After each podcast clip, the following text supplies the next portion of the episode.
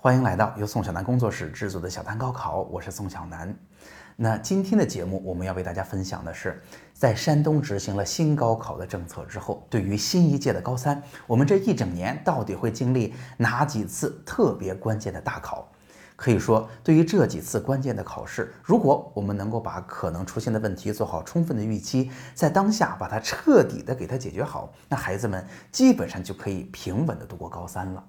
那因为呀，现在第一次大考即将来临了，我选择在这时候通过节目，把上一届的同学们新鲜的经验在第一时间讲给大家听。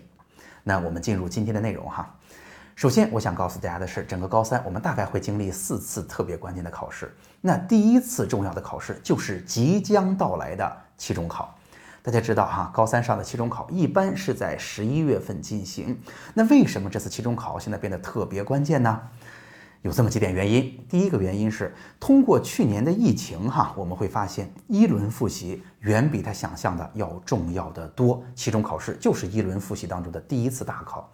那因为啊，去年的疫情其实对于二轮复习、三轮复习有着比较显著的影响。然而，对于大多数学校来说，大家会发现高考的成绩影响并不是特别大。那我跟一个非常优秀的老师交流的过程当中，他甚至发现，他说：“哎，其实啊，对于去年有疫情的这一年，如果啊二三轮复习说受到了很大的影响的话，只要孩子们当初在一轮复习的时候基础砸得足够扎实，教学的质量足够好的话，其实到最后二三轮复习受一点影响。”影响也不太大，所以哈，疫情反而让我们看明白了一轮复习的重要性。那第二点原因，大家有没有发现，孩子升到高三之后，你会面临很多原来没有遇到过的问题？比如说，在高三复习当中，你会发现知识量变得大多了。那原来一学期啊，它的知识量是有限的，那现在至少我们在高三要接触原来五个学期的知识量。那如此一来，有的时候孩子连记得住都变得很困难。那第二，大家有没有发现，在考试当中，知识啊出题变得更新了啊，出题变得更综合、更灵活了，这也是高三遇到的新现象。第三，咱们之前所有的考试啊，更多的是查找知识的漏洞，帮助同学们进行查漏补缺的。然而来到了高三，我们考试的唯一目的就是在高考当中努力的去获取一个最高的分数。所以高三的试卷儿。他就有一个应试的要求了，他会去模仿高考出题。那这些问题呢，都是我们之前从来没有遇到过的。所以，如果在期中考试当中，我们能够适当的暴露出来，我们要及时的告诉孩子，你看高三跟原来是不一样的。一方面，你也不用特别气馁，不用特别受打击。那另一方面呢，我们是不是能够通过这一次的事情，能够充分的有一个认知上的提高，对于高考有一个更深刻的认识？如果这些问题暴露出来，我提醒大家不宜拖着，拖久了会影响孩子的信心。那为什么期中考那么重要？还有第三点原因，那就是很多家长给我说呀，嗯，我很早就听你的节目了，这些事儿啊，我过去也有所了解，所以我及时的给了孩子一个提醒。但是大家有没有发现，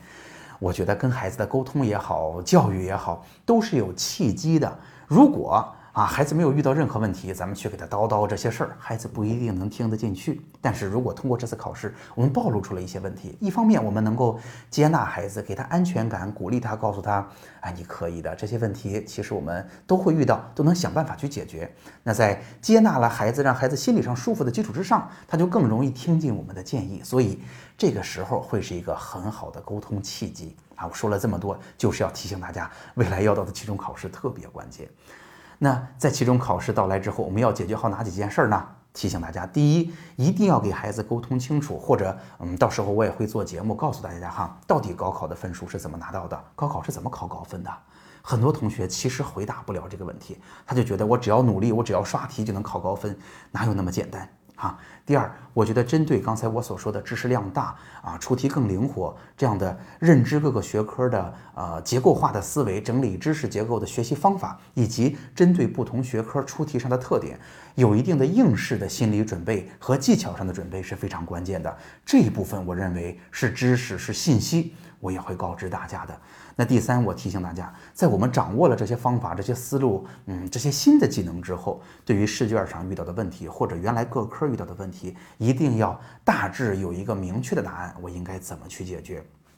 大家一定注意，遇到问题千万不要一直拖着，一轮复习里的问题会影响后边的二三轮复习的。好了，这就是期中考试。那下面有三次特别关键的考试，我放在一起说，分别是一轮复习结束之后的考试，早的学校在十二月，晚的学校在寒假之前，以及各个城市的一模和二模。一模一般是在三月份进行，寒假结束之后；二模一般是在五月份进行。那为什么这三次考试又非常关键呢？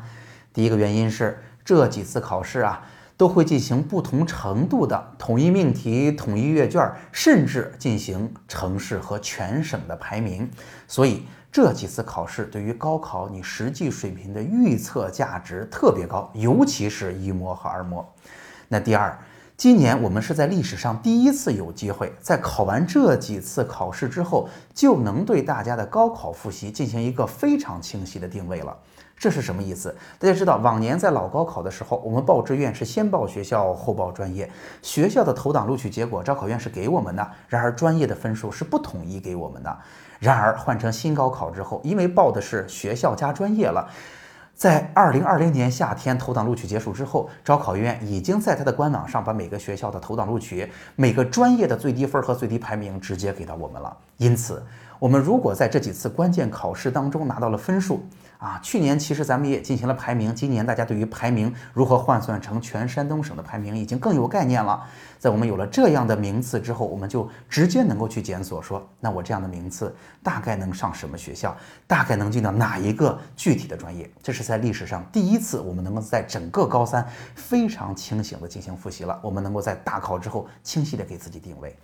那第三，我想说的是。从新高考报志愿的情况来看，那这几次考试之后，我们也必须得建议大家去尝试模拟报志愿了。为什么是这样啊？原来其实我们因为先报学校，毕竟学校最多最多才报十二个嘛，我们拖到高考之后完全没有问题。而且过去因为没有专业分数，也不由得我们这么做。但是新高考之后，大家我相信也有所耳闻，每个同学可以报九十六个学校加专业的选项。真到高考结束之后啊，真到出分的时候，大家心情的波动又很大，压力又很大。九十六个会把大家弄得昏天黑地、头昏脑胀。那去年啊，上一季哈，真正在大家报的时候，也会出现各种各样纠结的问题。所以我建议大家，我们既然有了这个条件啊，我也会给大家做好开发的工作，给大家工具。我建议大家把这个过程应该大幅度的。提前通过填报来让自己有一个啊备用的啊提前做好的方案，甚至在做方案的过程当中，我们逐渐梳理清楚自己的思路。一开始我可能想选这样这样的专业，报一报发现嗯好像不太好，能够在这个过程当中就把它纠正过来，从而在高考出分之后，我们就不用那么纠结了，我们就大概有概念了，我们可以心情比较平静的，不受情绪左右的，在已经有一份不错志愿的基础之上，给孩子报一个比较好的志愿方案。因此，在新高考的政策之下，原本就非常重要的这三次模拟考试意义变得更加重大了。它不光是指导着孩子们发现问题，去更好的啊进行后面的复习，同样是要求家长们哈，在每一次考试之后，给孩子做好清晰的定位，并且面对未来的九十六个可能带来混乱和纠结的志愿啊，能够提前做好规划，给出一个可用的方案。那总结一下吧。今天的节目主要是为大家分享了一下新高考的政策，导致我们整个高三有哪几次特别关键的大考？那这些政策对于这些考试的认知、准备和可能要遇到的问题，都会带来怎样的思考？好了，今天的节目就到这儿。如果今天的节目您觉得还挺有用的，欢迎您把它转发到朋友圈或者微信群。如果您的孩子也在高三，如果您也想有问题向我提问，欢迎您扫描节目下面的二维码，加上我的微信。我们下期再见。